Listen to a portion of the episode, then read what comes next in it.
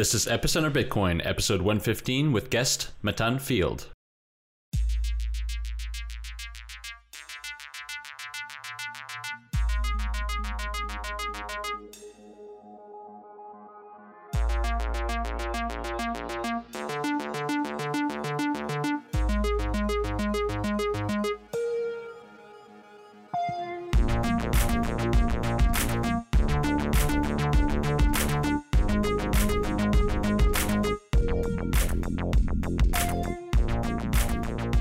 Episode of Epicenter Bitcoin is brought to you by Ledger, now accepting pre orders for the all new Ledger Blue Developer Edition, a Bluetooth and NFC touchscreen hardware signing device.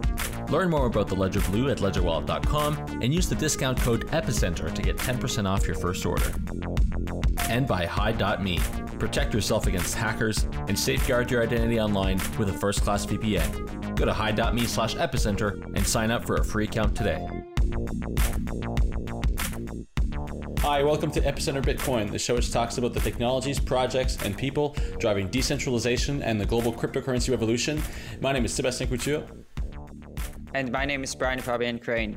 We're here today with Matan Field. He's the CEO of Backfeed. Now, some of you may have heard of Backfeed. It's basically it's an interesting company sort of tr- exploring the concept of decentralized autonomous organization. So we look forward to diving into that. It's a topic that we haven't explored for quite a while. So thanks so much for coming on, Matan. Yeah, nice to be here. Yeah, so Matan, we actually we all we, we did sort of meet. So when we were in uh, with Eris, we were in Tel Aviv in was it October, and we had a dinner, and and and Matan came as well. So we we but, but we didn't get to talk back then. So I'm I'm glad we will have to, a chance to talk now. Um, can you tell us a bit? How did you get involved in cryptocurrency, decentralization, and uh, uh, this whole field? Right. So, um, almost coincidentally, I would say, I I was doing uh, completely different things. I was uh, uh, doing my research, my postdoctoral research in uh, theoretical physics at, the at the Technion in the northern of Israel. Um, and during that time, I had an idea to build a real-time ride-sharing application. I uh, joined with a couple of my friends and we've uh, started working on this application and, and, and trying to solve the critical mass problem of how bringing enough early adopters to make real-time ride sharing work uh, at the first place and through that process that thinking process we realized that um, we realized the ideas of, of tokens and, and decentralized organization it was before before those ideas um, were, were, called like that. And through that, we basically came into the, the Bitcoin and the blockchain space. During that process, eventually, eventually we've, we, I mean, eventually real-time ride sharing became secondary and decentralization became primary. And that's how I reached all this uh, field and, and dived in. At some point, I just realized how, how promising and, and larger potential there is in it, and, uh, and at some point I just quitted my uh, my academic research and uh, decided to focus on that. So you, you started working on, on ride sharing and that was before before you were aware of cryptocurrencies and blockchains and then you thought like oh that's that's a great fit and let me explore that right yeah so exactly so i mean as i said i mean the in the real-time ride sharing uh, field which was ne- which, which which hasn't been cracked down uh, yet. Um, there is a serious problem of how to uh, bring the early adopters because if there, there are not enough early adopters, the ride sharing doesn't work. But if it doesn't work, how do you bring the early adopters? And our solution to that, we said, well, we just you know we how many how many people do we need to recruit? Let's say in Tel Aviv we need 100,000 people, so let, let's just make a project with 100,000 partners, and we just solved the critical mass problem. And then we ask the question, okay, but how a project with 100,000 people, you know, is functioning, how decisions are being made, how value is being distributed, and so on and so forth.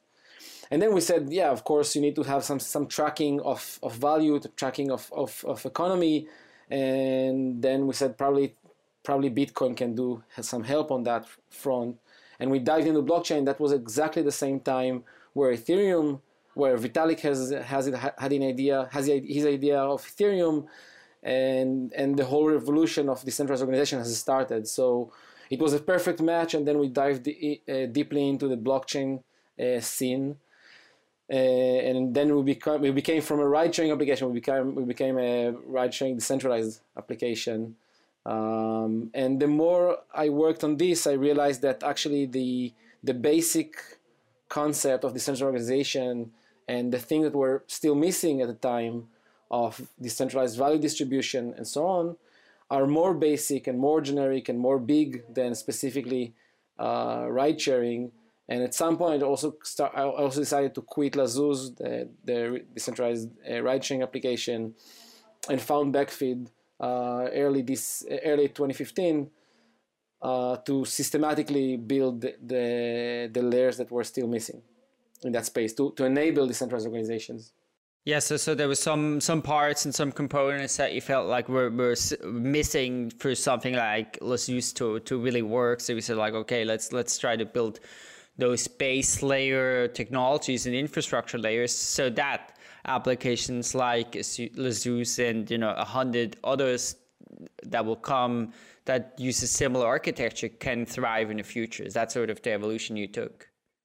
Yeah, exactly. So so basically um, I mean, in the you can you can think of Bitcoin as a as a, as a prototype for this future, and the, the idea is that millions of people can can collaborate or cooperate in decentralized uh, fashion by distributing distributing value that is being created. So in the Bitcoin case, it is by miners that verify transactions of others, and then for contributing to the network by verifying those transactions, they receive some of the value of the network in terms of new Bitcoin that are being issued.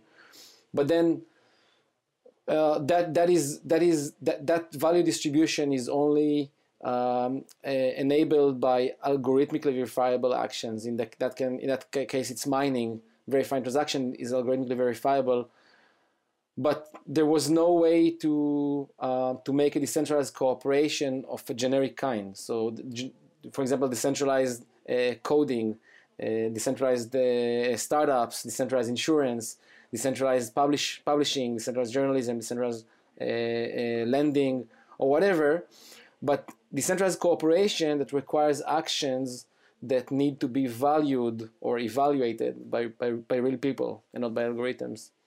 So all this logical layer of decentralized governance, decentralized value distribution, decentralized influence, reputation system, uh, it was completely missing, and without which you cannot you cannot make a generic uh, decentralized cooperation.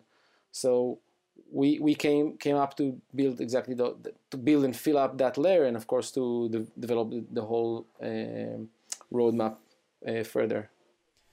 So when you when you go to the Backfeed website, it, it, it says it's a social operating system for decentralized organizations. And when you're thinking of an operating system, you, you think of a, a usually a computer or a mobile phone that has the central software that allows for software to be run and uh, for uh, sort of the ability for applications to talk to each other and you know interact with each other through a file system, etc. So, um, can you give us the, the the sort of broad overview of uh, of Backfeed and how how it relates to uh, operating systems uh, as software? I mean, how, how what is a social operating system? Is what I'm getting at. Right, right, right. So, so I mean, a computer is basically uh, the skeleton on top of which you can run softwares. Just as the blockchain, together with DHTs, distributed hash tables, are the the skeleton to run decentralized applications. Um, but then you still you still need you're still missing the human uh, layer or before the human layer, you need still st- still missing the the operating system for the human layer in order, just as I described before, in order to fa- facilitate decentralized cooperation between human beings, uh, and this is the social operating system. Um, so so so in that, that, that in that sense it's it's analogous it's it's it's the if if, if you want it's the it's the partly software partly human layer that is enabling uh, to run social applications, to run collaborative efforts uh, of people. And what does that look like exactly? What are the the components of this technology, and how do people interact with it? So yeah, so it, it is not it is not a an application. It is it's a really more like an operating system on top of which you can build applications. Um, also, by the way, I, I, should have also said that it's also the the system that allows to different for different software to be interoperable to, for, with each other. So different decentralized co- cooperation will be completely interoperable with each other, uh, and eventually will create one big network, one big collaborative network. Um, how it looks like, so different applications will may may, may look uh, in different ways, but the the basic idea is that the the core protocol uh, within is uh, enabling people to feedback uh, each other's activities, to feed, feedback each other's contributions. Um, and then this feedback is kind of uh, tricky, and that's why it's backfeed, because when you feedback someone else, the, the environment feedbacks you. So the more you are aligned with the network, the more your feedback uh, brings your reputation upward and also counts more. So, and if you are disaligned in your feedback with the network around you, then your reputation decreases. That's what we call it backfeed. Um, so basically, it's a protocol that uh, collects, if you want, all of the feedbacks in a network, and by that creates the influence power, the reputation, creates the value distribution, and also creates alignment, um, multi-value system alignment. So, so if you have initially a, a you know a, a big network with let's say millions of people that all think very differently then by via this protocol organically and spontaneously the network starts to um, crystallize around different value systems and all of which are rele- uh, legitimate, legitimate. just as just as github basically allows an, an organic uh, creation of different opinion of, on, of how code should be uh, should be designed and you have multiple branches of code. So in this case, you will have multiple branches of value system, of reputation system. I, I up until now had not even realized the wordplay with feedback and, and backfeed. um, but uh, you mentioned in a talk, I was watching one of your talks that you did at, at DEF CON recently, and, and you said that identity is defined by your actions. You are what you do. Um, and that's an interesting idea because in um, in traditional identity systems, your identity is defined by you know a whole lot of other things, we've had. Uh, we've had guests talk about identity on on the podcast uh, a bunch of times before. Identity can be defined by you know uh, what other people say of you. Identity is also defined by what you say about yourself. Uh, identity can also be defined by um, a power structure like the state. Uh, but it's the first time that I ever hear someone say that identity is defined by actions. Uh, give us, you know, tell us what this looks like and how it applies to reputation, uh, your reputation score in Backfeed. Right. So um, in a decentralized world, you can you can participate from you know from your node on the network and do whatever you do. You can you can uh, contribute code, you can contribute ideas, you can write blog posts, you can you can make comments uh, or, or, or, anything else. This will also connect with the Internet of Things and, and, and basically our physical world. Um, and for your actions, uh, your actions have influence, right? They have consequences in the world, and the network around you can feedback or backfeed um, on on those activities. So so basically, people can appreciate or di- or disappreciate your contribution um, and and if, at the end of the day, I mean, I can I can also handle several identities. It's completely legitimate, but these several identities will basically have only part. Each of them will have part of my history, and, at the same time, we can, we the three of us, can also handle one identity, which is completely legitimate. This identity will have history of activities. It will have opinions, and according to the activities that it will do, and then the feedbacks that the network will uh, uh, make on them, this identity will have a level of reputation. Now, it's not one reputation because you'll have uh, many, many different networks, uh, and each network has its own reputation system. Even a part of a network is, can be another network which has its own reputation system. And then a, a, an identity will be the aggregation of all of its actions and the aggregation of all of the feedbacks on these actions and the resulting uh, multiplicity of reputations in all networks. So I'd love to go a little bit deeper here and explore how this can work. So, so you mentioned that uh, it, you could have a sort of branching off, and you have a different network that coalesce around different value systems. Um, how would that work in reality? Can you give an example of that? So, so for example, let's let's discuss. Uh, uh, um, maybe we can let's discuss several examples, but let's start with one, and then we can discuss later in more depth. Uh, example, another example to work on. So, for example, um, there is this very simple application that we started to build uh, about curation of content on the web. So, um, you know, you can on, on, any on any website that you are, you can you can you can click if you want to curate that website, if you like that website, right? Because eventually the problem is that the internet is just vast and huge, and we're not even touching the 1% of the internet. And Google decides for us what is the right. Uh, it's the it's the tragedy of the of the filter bubble. So Google decides for us what what is right to see for us and what is not. Um, and imagine that all of the people in the, around the world can you know can, inform each other about good network, good website uh, versus bad website and then if you know if you and, and I have similar similar opinions and we curate the kind of the same content similarly, then gradually we are we are we're starting to aggregate a network around us, uh, which is with, with sim- similar uh, with like-minded people, and this network will start to curate content, you know, uh, uh according to its opinions. But maybe some other some other person is you know thinking differently, and you know some other people people and they they curate content in a different way um, and eventually, what you'll have, you'll have many networks that curate content differently, they see the website differently. And with this extension, you will be able to search the web. It's like a kind of search engine, but it's more, more than engine. I would say it's a mind. It's a search mind.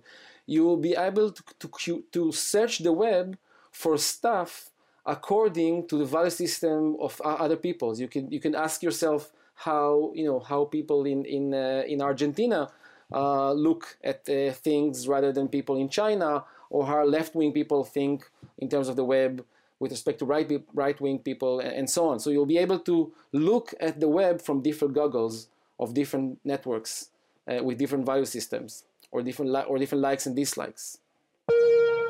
Let's take a short break so we can go to Paris. I stopped into La Maison du Bitcoin, the house of Bitcoin, at the Ledger offices, and I met with Ledger CEO Eric Larchevêque so he could tell me all about the Ledger Wallet Chrome app. The Ledger Wallet Chrome app is a perfect companion app for your Ledger HW1 or Nano. We have very powerful and cool feature. You can use multi accounts, for instance, personal accounts, business accounts. This is very useful. Also, when you want to make a transaction, we use a second factor verification. You can either use a physical security key or cryptographically securely pair your Android or iOS smartphone to your Nano.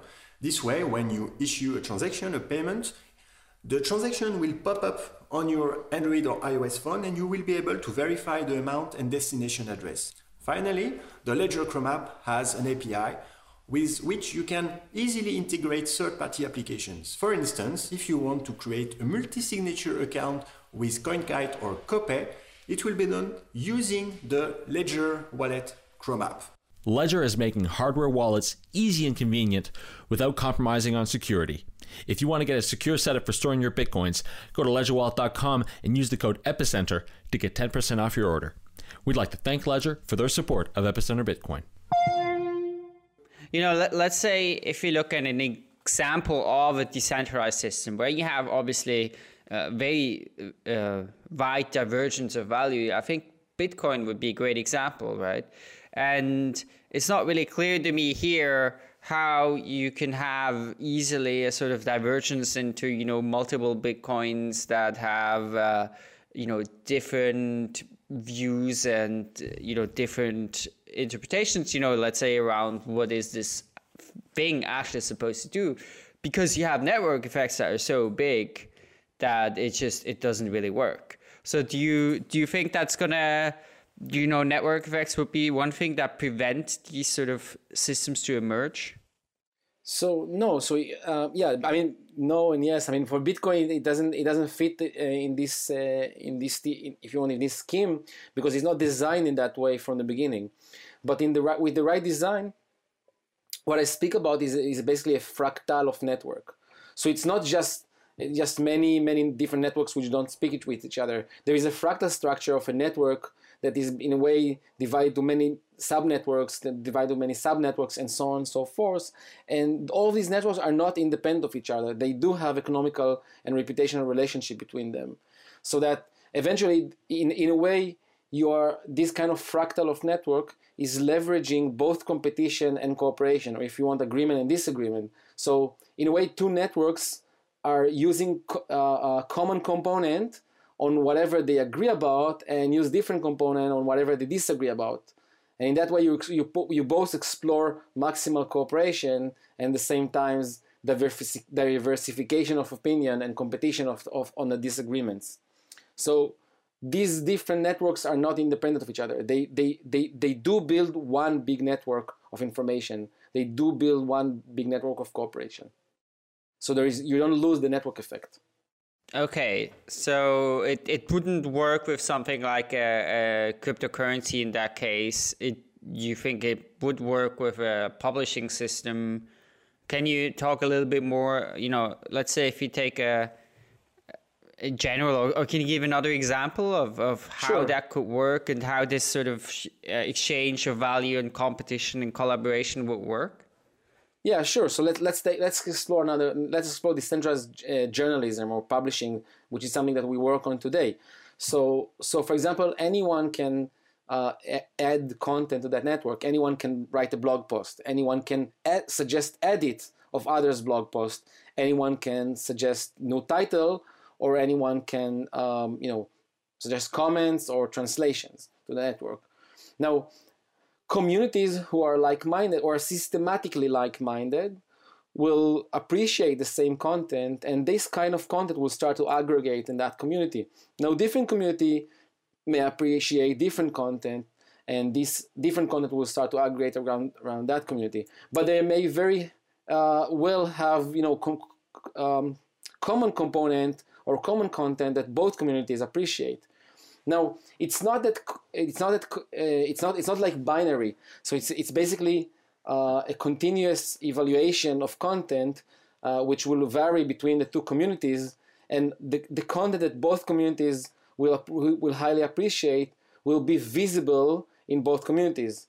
And content which is only appreciated by one of the communities will be more visible uh, will be visible only in that community, or, or content that is more uh, highly evaluated in one community than the other will be more visible in one community rather than the other. But as a whole, those two communities will be part of one big community. They will have they will have access to one big database uh, of information. They will just choose to, to look to view that database in a different differently. So eventually, at the end of the day, you have one big decentralized journalism, but with two different goggles to look at it. To read two newspaper if you want from the same database of content. So whatever whatever they agree about, they leverage and build up more content with the net with the net network power of the whole network. Whatever they disagree about, indeed, that's where they have, if you want, less of the network that is building up that power. But that, but that's just because they disagree about it that it makes sense. So in that way, you leverage. If you want, you build up the, the opti- optimization between uh, cooperation and diversity. And how do you connect? So, in the in, in the context of this example, uh, uh, just uh, decentralized journalism, uh, let's let's uh, hypothesize that you have, like you said, a fractal, uh, some sort of fractal pattern of of this network that stems from this initial idea of having, say, a, a newspaper. Um, it it sort of starts to look a bit like evolution, where some branches will become more powerful and other others will become um, will have less influence. Can can you talk about the dynamics there? What happens when you start having, you know, perhaps thousands of branches on what was initially one newspaper? Uh, the, what what what what impacts does that fragmentation of information have? How do you then know, you know what would be sort of the correct information? Are we are can we assume that the you know bigger branches are correct, or um, or is there something else at play here? Well, well, firstly, there is no correct or, or incorrect. There is just the branches that alive get stay alive and the branches that die out. And you gave the perfect analogy uh, for, to evolution. This is evolution. In fact, it's very very analogous to evolution. In fact, you have the same two forces. So in evolution, you have a force of alignment. So the backfeed protocol works in a way that creates a feedback loop, so that people who are systematically aligned with each other, their reputation is gradually increasing and then at the next step they define the axis of alignment in a stronger way and then it's still it, it's still keep increasing so you have a force that drives towards alignment. Homogenization which is the same force, force of genes that drives into homogenization of species in closed environment. Okay could, could, could, could you also use something like backfeed then to create a prediction market then? Because it seems like the mechanics would be somewhat similar only you would have human reputation on the line yeah it's it's it's a little bit it's a little bit analogous to prediction market but prediction market but non-economical prediction market. It's a reputational prediction market market in a way. Uh, and and this, you have also the second force that in evolution uh, well mutation basically uh, make the diversification uh, from homogeneity. And here the fact that you are misaligned with the community around you um, makes you the incentivization to fork out to a new network. And this will create a dynamics that will balance itself organically and dynamically. So if you have too much of diversity, you you'll be able to collect power from from you know from cooperating with people and and agreeing with them and building the network effect. If we have too strong a network, too too much hom- homogeneous, then people will be able to create value from forking out and exploring new dimensions, new directions. So in a way, organically, just like evolution, society with this decentralized governance mechanism will explore, explore the whole spectrum, the whole uh, space, if you want, of the of directions, of actions, of opinions, and whatnot, in a way which which will be able to maximize and optimize uh, itself. So, you know, it will have too much homogeneity, it will create diversity. If you have too much diversity, it will create homogeneity. Okay. Now, you also mentioned in, in one of your talks that uh, um, that reputation is seeded by making a valuable con- uh, contribution perceived by as reputable agents. How, if, if you have, say, one branch of a system where there's enormous reputation, enormous weight of the community behind it, uh, how how would it be possible then in that case for any one other agent to branch off uh, and be successful if network effects are so big there and also I, am trying to get my head around this but um, what would a sort of the I guess the equivalent of a 51% attack look like in um, in a system such as proof of value Right, right. I guess those right. are two questions that may not be directly related, but. Right, right, right. So, so the idea is that yeah, the more the network, the more the network, the bigger the network, the more the network effect exists. Then, in a way, the harder it is to change the momentum of that network. But at the same time, the economical model that uh, uh, uh lies uh, beneath this uh, this protocol is in, is analogously to the Bitcoin is giving more value to early adopters. More val- the earlier you are in a, in a network, the more value, the more financial ownership that you gain from that network. So in a way, if you can fork that network to a new direction that will in the future uh, uh, drive a lot of attention, then the earlier you are doing that, the more uh, the more value you'll gain. So the, the bigger the incentive to do so. So that and that's exactly what will balance that. So if the network is too big, if you want, and the homogeneity is not justified, meaning there are enough people who think differently, then there will be incentive for that person, you know, for that entrepreneur to fork out the network and find and found a new direction for others to follow. And those early adopters that will follow will also gain from the network, and then that builds that builds a snowball effect, right? So, so the economical incentive for early adoption is basically balancing out the, the, the rigidity of the, of the momentum of a network effect that is gener- being generated. Uh, that makes sense. And in terms of 51%, then just like there, also here you have a 51% attack. Like if you if you can take over 51% of the reputation in the network, then you are definitely controlling the network. But the whole point is that the the uh, like if you if you are if you are 51% of the network you are the network right you should do whatever you want and if you will if you rule the network in a way that will not make hap it will not make the other people happy they will just fork out to get a new network so in that way you cannot really you see the, the forking out can always run away from you. You can you cannot like you cannot control anyone. Um, one big difference in that protocol, uh, this is a bit more technical, but but there is a, there is an inherent uh, tension between um, scalability, uh, decentralization, and resilience. So decentralization requires that uh, information and decision is distributed along the whole network and not gathered in one place. Um, and resilience requires that, in a way, every decision needs to be approved by 51% of the network. But then that brings brings an inherent tension with scalability because you know when, when the network is very big, it's it's not, it's, unimag- it's unacceptable that every decision is being observed by 51% of the people on the network. And here we're talking about actual people observing an activity. Not, it's not a machine observation, although also in the blockchain, machine observation is also a bottleneck for scalability. But in human network is much more severe, right? And so this is a built-in tension. And, and the solution, the resolution of that paradox is exactly this fractalization. So fractalization, or if you want compositionality, let you have uh, a, a, let you make decisions with less attention in the network. Like the, the example, well, you can think of the uh, US uh, political um, uh, architecture. This is the same thing, but but uh, just for, for, for a simple example, if you have nine people with equal weight on the network, uh, you need five of them to agree about any, any decision. But if this nine is, is, is separated, is divided into three groups, and each group is divided to three people, again, all of, our, all of whom are uh, equal weighted, then you can see that you can get a majority vote by four people, two of each of the two networks. So you can you see you can get a vote to to pass uh, or a decision to pass with less attention in the network.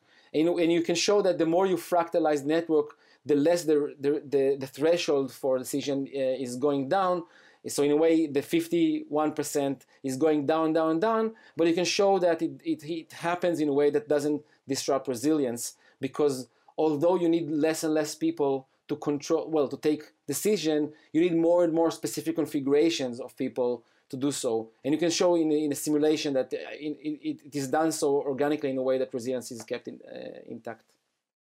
All right, that's um, it's, it's quite a challenge to wrap your head around that. I have to say. Now, I had a question before that maybe it ties into that.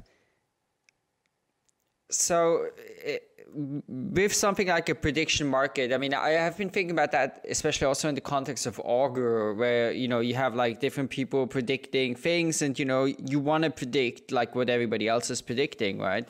So in proof of value, because you know outliers basically get punished, and uh, you you're deemed to be bad at you know predicting things or evaluating things if you diverge too much from the sort of consensus.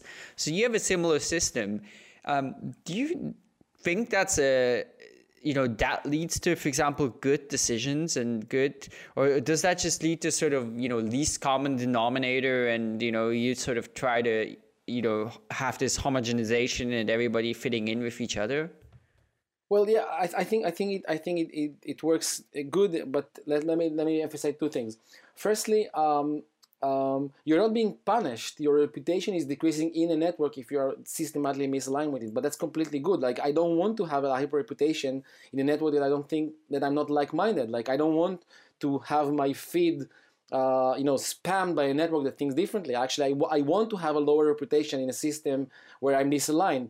But then I have the incentive to just open a new network which is aligned with my opinions. So actually, I want you have the you have the incentive to just express. It's not a prediction market in that sense. It's analogous, but it's not a prediction market. I don't have an incentive to predict the future. I actually have the incentive to say what I think uh, should happen, and then the network will organize around my opinion, or not organize around my opinion. And then I will have the incentive to fork to a new network. or, or I'll just be driven to a network that uh, more like-minded. That's one thing. The second thing is that the protocol is not only not only about uh, alignment, and this my this alignment is also about in a way innovation. So the early earlier I kind of express different opinion from the majority, and then people some people follow my route, then I will gain more reputation around that because I was early.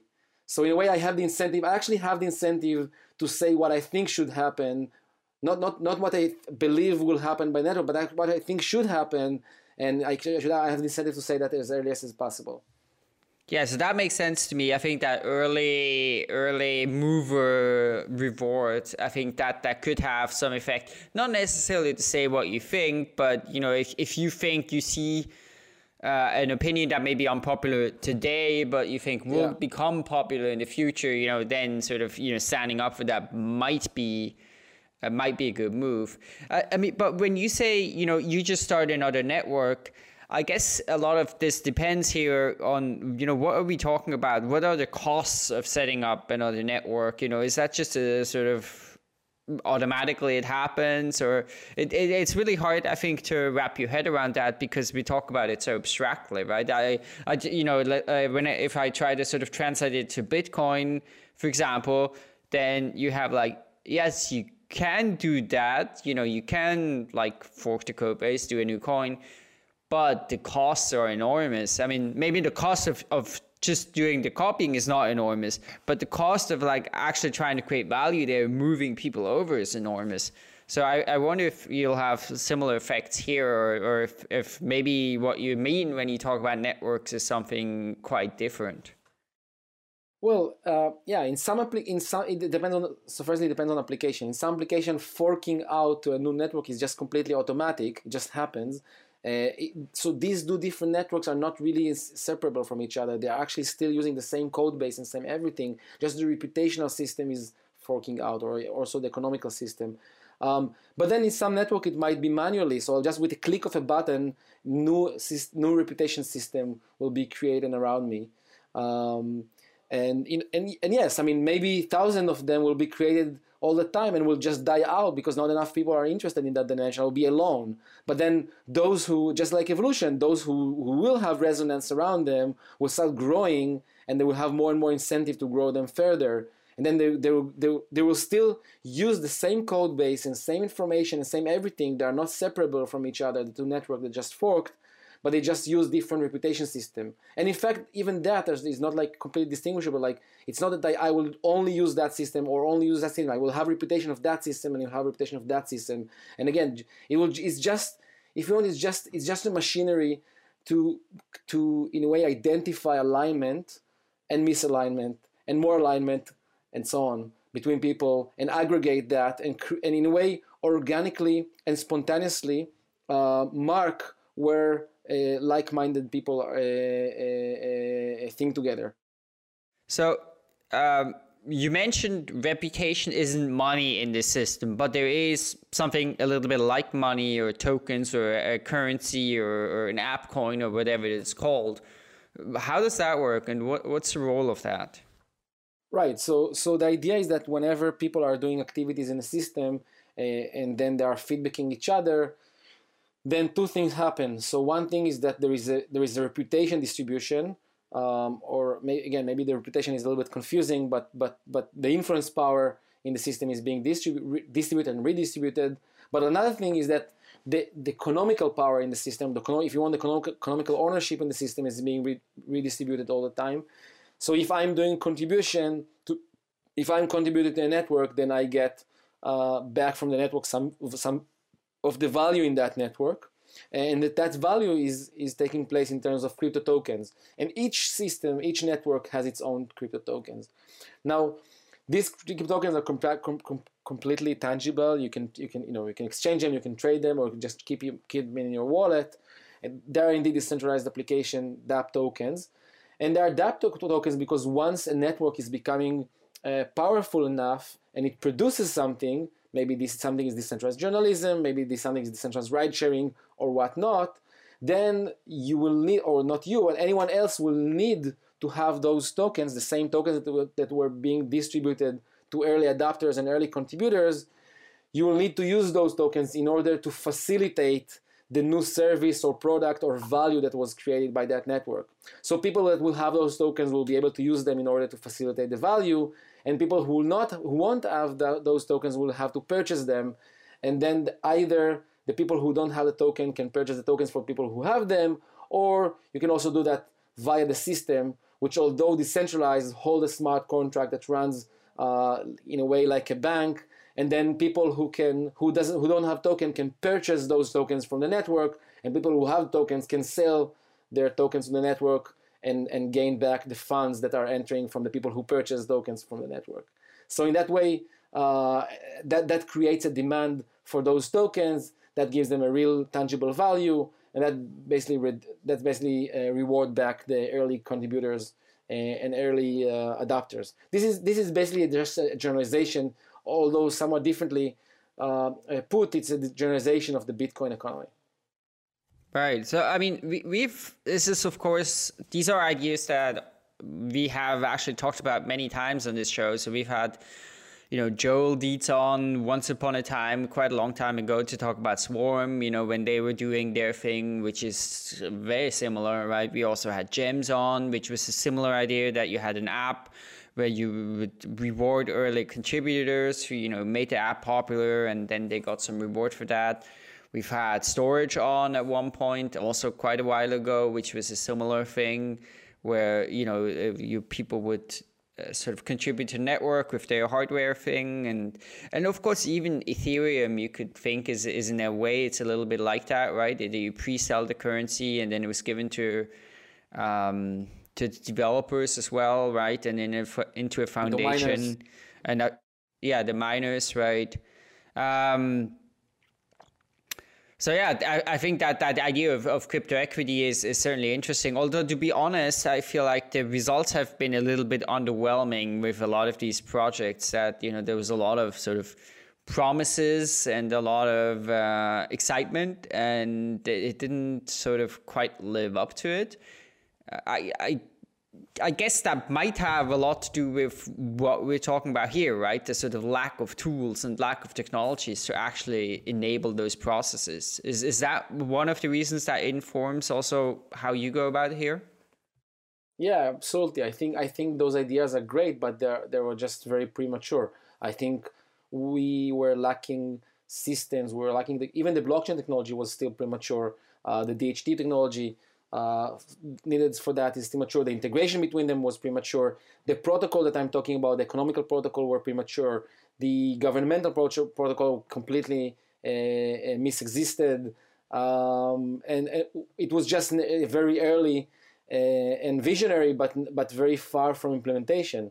And then that's exactly what we have decided to to to to, fit, to, to do differently this time. We decided to firstly build up the foundation in a very systematic way uh, and only then start building application with those uh, with this uh, technology. And that's that's what where we are right now. We are we're having, I would say, not even the full uh, foundation in place, but we have we are having, we're having large chunk of the foundation technology in place, and now we're starting to build proof of concepts, uh, but from A to Z.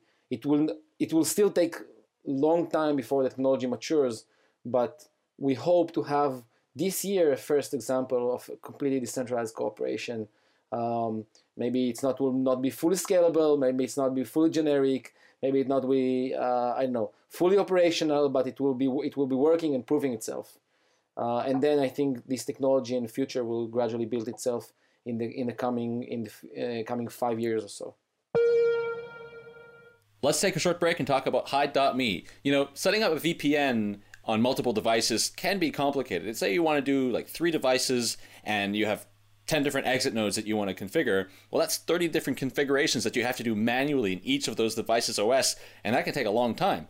Hide.me makes this super easy with their apps. So they have apps for Windows, Mac OS, Android, iOS, and Windows Phone. So you just install the app, log in, and boom, you're ready to use VPN with Hide.me.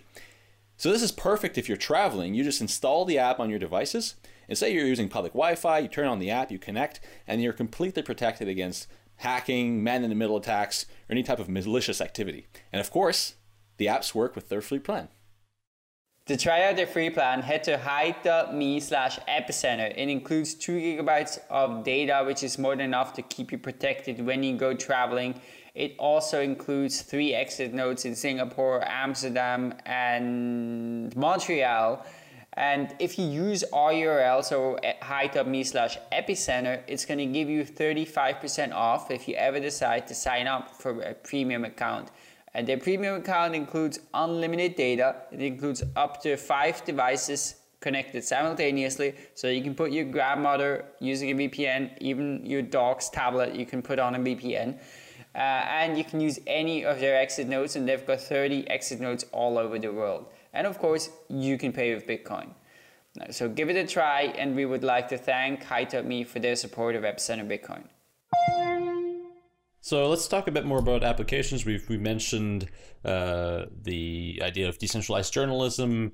Tell us what are some other, you know, perhaps like far into the future, or maybe not so much far into the future, applications that you're most excited about, and that are, in all fairness, like most likely to work with something like this. Because I think there's certain types of things that definitely would be hard to build on on, a, on an application like this, but others are perhaps more obvious. What are your thoughts on that? Right. So yeah, I think we're just try- starting to scratch the the surface of it. Um, so there are there are those applications that are coming from from the from the content I would say like journalism and publishing and book writing and there are applications who come from from the making like decentralized startups. So what, what it looks like a million people who who build a startup together.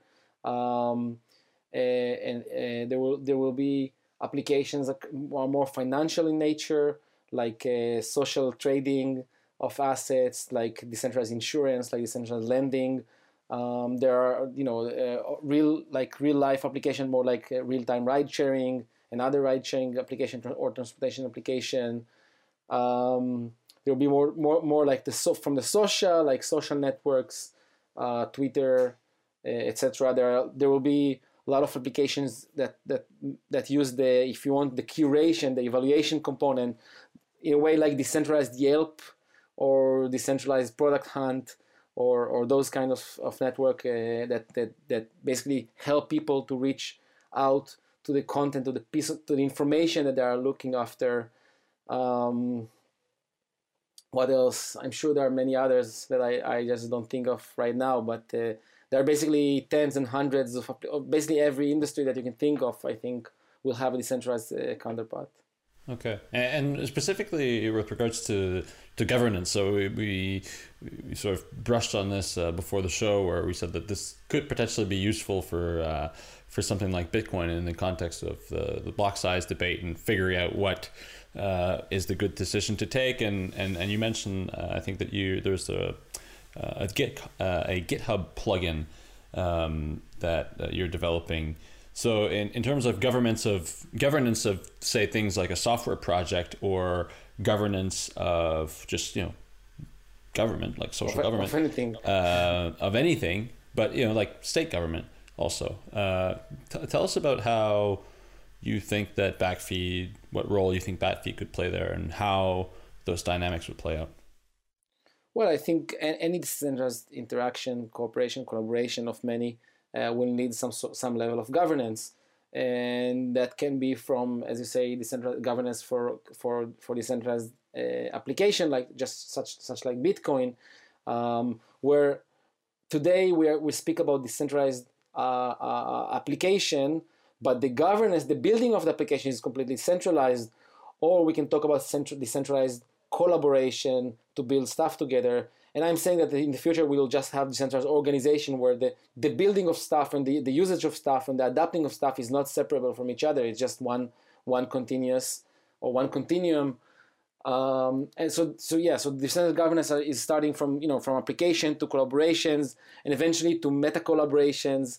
Uh, you know between different applications or between different networks and eventually also I would say to to to real you know to real life networks to IoT whether it's IoTs or actually you know municipalities or states. I, I see no no reason why it will uh, not reach there. Although of course it will take more time, but eventually I think once uh, once um, I would say we learn how to spontaneously, indirectly manage a society, um, I think we will find out that this unmanagement, if you want, is is a, a order of magnitude more efficient than centralized coordination, and in that way, we'll will find out to be uh, more powerful, more resilient, more participatory, uh, more gr- growing faster, uh, and probably also more fair uh, and and and uh, and uh, desired for everyone. So yeah, I think I think eventually it will reach out to to real life governance as well, but it of course it will take much more time for that. And uh, one one issue that we wanted to touch on as well, and uh, we were supposed to have one of your co-founders on uh, Primavera de Filippi. She couldn't make it, unfortunately, um, and we wanted to ask her the question of the legal status uh, of DAOs. Of course, she's done a lot of work on this, and because um, it is part of her uh, research, uh, and the idea of the, the the, the the question of legal status of DAOs has come up quite a bit. You know, when we were talking about We've been talking about DAOs, uh, simply like crowd sales, like Ethereum's crowd sale. We were, it had it had been questioned whether or not those were legal or not. And with something like Lazuz, Brian and I were speaking about it earlier before the show, and uh, it. Uh, well, the legality of something like Lazuz uh, could be questioned, where you know you're potentially building a taxi service that uh, is made up of people that don't have taxi licenses. So, um, how does a, a, DAO, where, where there is no uh, central uh, authority managing it, fall into an existing legal framework? Are the individuals taking part in something as disruptive as building a decentralized uh, ride sharing system? Are they not becoming, are they not putting themselves at risks uh, individually to be targeted by you know lawmakers that would say something like you know you can't do this. We're going to fine you. We're going to take your your driver's license away or perhaps take your car away. So well yeah Lazuz is very particular because of the because of the taxi and driving stuff and insurance but but actually there since since we're speaking about real-time ride sharing and it's not commercial drive then i think there is no there's no issue about any insurance uh, or, or risk. Um, still the, the the sensitivity is not that definitely it's not actually there. The sensitivity is in the token economy, uh, and the, the, the if you want the risk is the exposure of these tokens to definition of uh, securities or the the exposure of the uh, the the whole monitor system around it to to to uh, definition of uh, banking and all that. These, are these are the serious uh, sensitivities. Um, there's a lot of work put forward to to struggle that because in a way th- those new futuristic uh, technologies and systems are right now bound bound to old uh, regulations which doesn't fit them anymore um, and and and are not serving the purpose anymore. And there's a lot of work to in a way to um, uh, legally architecture that that framework that will make that uh, that, that system uh, uh, legal and leg- legitimate and at the same time, there's a lot of effort to change regulation uh, to fit uh, the future. Um, so I would say that, um, yeah, I would say that there, are two, if you want, two ways, or yeah, three, three ways to think about it. Two that I just mentioned. One is one is building the legal, building legal architecture to make what uh, what exists right now in the new technology fit the, the current uh, regulation. Another effort is to change uh, the current regulation. And a third, uh, if you want, ideology is, is simply to build a truly decentralized network. And then regulation, in a way, is just just impossible. I mean, even today, the regulator could have woke up and say, "Well, Bitcoin is illegal," but there is just simply no way to regulate anymore Bitcoin and say it's not legal. It's just there. It's just impossible to you know to to uh, unroot it. So in a way it's too late for the regulation and the regulation has to face it the existence of bitcoin and to adapt its regulation accordingly. So the same thing happens here. I think there are advances in all three fronts and eventually i think it will just uh, meet somewhere in the middle. We are personally trying to uh, we, are, we are planning to in the next in the coming year uh, to spend a lot of our resources on on building those legal architectures that will make those frameworks completely legal uh, in all jurisdictions and and we're we'll, I mean it will take it will take a long time before the network will be fully decentralized at a technological level so we're not waiting to that time we're just trying to adapt what we are doing uh, to be legal in the current uh, regulation scheme Today's magic word is feedback. F E E D B A C K. Head over to letstalkbitcoin.com to sign in, enter the magic word, and claim your part of the listener award.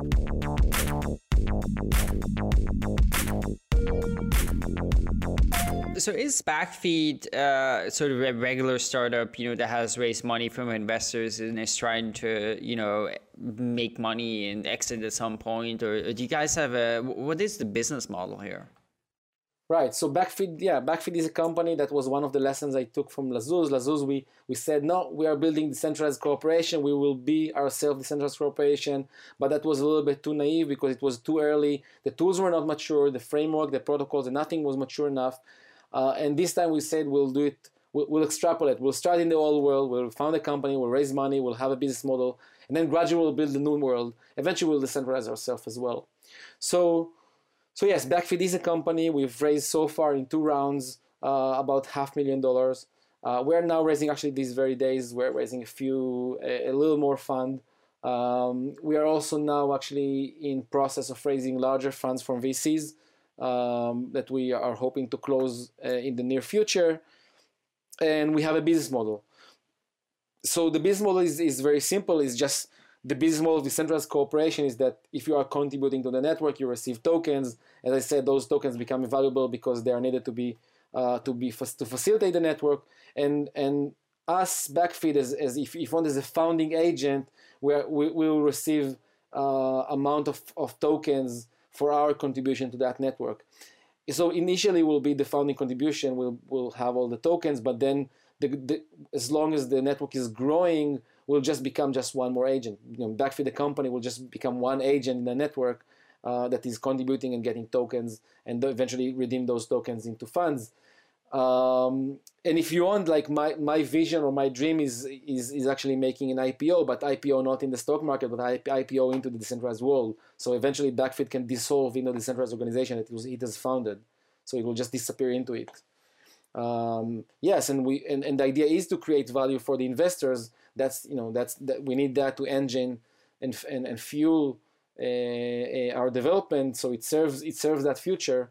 So we're not trying to we're trying to build a new future but we are still relying on the existing one. Yeah okay. No that that certainly is uh, it's an interesting model right? Uh, i think i remember talking about this with vc actually at the at ages ago, you know, two years ago or something, where we had that sort of conversation. It's like, oh, would you would you be allowed to, for example, invest in tokens directly, or you know, maybe invest in a company that then does this sort of thing and comes out with with tokens. Um,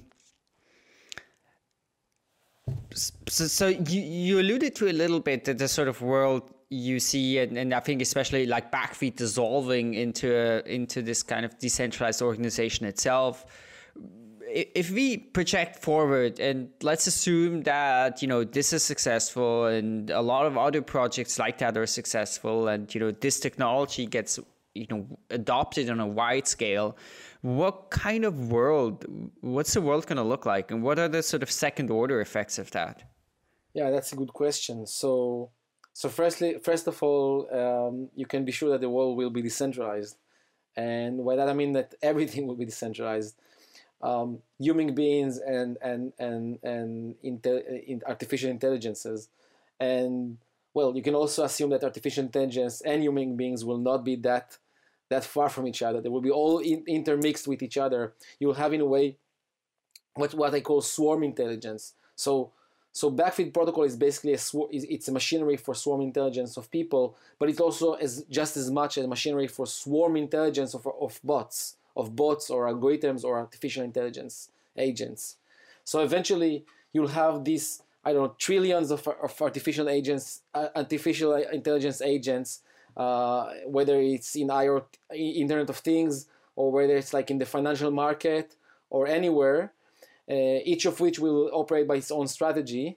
Uh, and then you'll have millions and billions of people each of which will be a free agent, you know, to to act in any way and be part of anything that he or she wants. And then the idea of the blockchain and, and, and, the backfeed layer and all that is basically to indirectly synchronize, indirectly coordinate with all of those trillions of agents into a collective coherent state, in the collective coherent action. Um, the the derivative will be that that there will be a large scale uh, correlations, large scale corporations uh, that will make will make a, a, a, will make much more efficient activity, much more efficient decision making, uh, much more freedom. It, you can, I think, this kind of movement will completely release the power uh, from the hands of of of, of uh, few people, uh, from the hands of, if you want, governments, from the hands of of you know uh, people with very very large stake, um, and will be distributed in a much more uh, wide scale, I would say, not ne- not necessarily evenly, but in a in a wider scale. Um, it will uh, release uh, content, information. Um, it will, release. Uh, it, it will create uh, much uh, more co- cooperative environment. If you want, if you want, it's, it's creating the environment where cooperation is the winning strategy rather than competition, or or better say co-opetition. So there is a lot of cooperation and maybe on things we agree and, comp- and competition on things we disagree. Uh, I think it can create. I think it's. I think today it's the only thing that actually can can uh, can uh, re, um, uh, can can can cure if you want the ecology. So uh, we talked before about decentralized governance. You can also apply all these ideas to a decentralized ecological governance. So the decision making of what is good uh, ecologically wise and what is bad ecological wise and how to monetize that and in a way incentivize large bodies to be ecologically viable. Um, it, it, it will create a much more coherent production uh, uh, chain because today the production chain is, is completely disrupted and divided into tiny, tiny, tiny bits that each of which optimizes itself, but the whole chain is completely off optimum. The whole chain is completely disrupting the environment and completely disrupting the will and the desire of the consumers. And when, when you have a, a, a spontaneously indirect uh, coordination over the whole throughout the chain, you can optimize the, the, the whole chain to be, uh, you know, ecologically wise and, and consumer wise and, and, and, and everything. So I, I would say that generally we'll have a much more coherent world, much less disrupted or, or, or, or I don't know, corrupted world. I hope.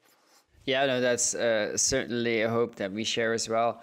So you mentioned a little bit about the, the GitHub plugin you're working on and also the, the publishing site. Is there anything else people should check out or you know, if they want to collaborate or cooperate with with Backfeed? What's what's the way to do it? Yeah, so so firstly, the best way is to just enter our new website that we just launched recently, backfeed.cc, and b a c k f w e d.cc. Um, inside there, you can also reach the the Backfeed magazine that we just launched. Uh, this will be an open magazine where people will will uh, guest guest authors. I mean, we will also um, uh, fuel that, but guest authors will. We already have a list of get, guest authors to write uh, blog posts and articles, and gradually we will make that as, as our, one of our flagship applications. So the Backfeed magazine itself will be a decentralized collaboration. Uh, eventually, it will be fully decentralized, decentralized for the community and by the community. Um, uh, of course, people are, are always welcome to be in touch with us, to cooperate. We will gradually build the decentralized collaboration around this. So we call it the DCO for DCOs. So to found a decentralized collaborative organization that is building the environment for decentralized collaborative organizations. Uh, and at some point, we'll also make a crowd sale of tokens to found, initiate that uh, DCO. So we expect the crowd sale of tokens for that towards the end of this year. Um, yeah, and, and, and, I mean, people are contacting all the time, and, and and and and we hope to create a movement, to create a momentum around that. Eventually, it's not only about us. By the way, it's, it's uh, the stack that we are envisioning is a much bigger stack than just backfeed. But we, we are we, we are, if you want, uh, uh, um, making significant layers in the stack. But there are others. There are the blockchain uh, elements. There is the DHT elements, uh, and like visual browser or, or explorer elements and we are in touch with all of those groups who are building today components which may uh, serve as part in that stack and we are trying to build up a, a much larger cooperation uh, to fuel and bring about the, the future that we see so i think yeah i think i think cooperation should be part of that of the design also to make that that happen Okay, well, Matan, thanks so much for coming on and, and sharing a bit about what's going on with Backfeed and your vision for that. And uh, I'm certainly looking forward to seeing what, you know, as you roll those projects out and as those things kind of come into real life, how, how they turn out. So thanks so much for taking the time. Thank you. It was a pleasure. Yeah, so we're at the end of our episode. So Epicenter Bitcoin is part of the LTB network. So you can, you can find lots of shows on Let's Talk Bitcoin and they're quite excellent. Uh, so please check that out on let's talk bitcoin.com. And of course, our podcast you can get, you know, get with all the familiar podcast apps. And you can also watch videos on youtube.com slash epicenter bitcoin. And uh, if you want to leave us a review, you can do so, and we will send you one of those T-shirts. You should just need to let us know by sending us an email at show at and we'll send you a T-shirt. You can say it was the absolute best thing you've ever done with your life, or you can say you're very angry at us for putting out such terrible content. Anything goes, but in any case, we will send you a T-shirt. So, so that's that, and thanks so much, and we look forward to being back next week.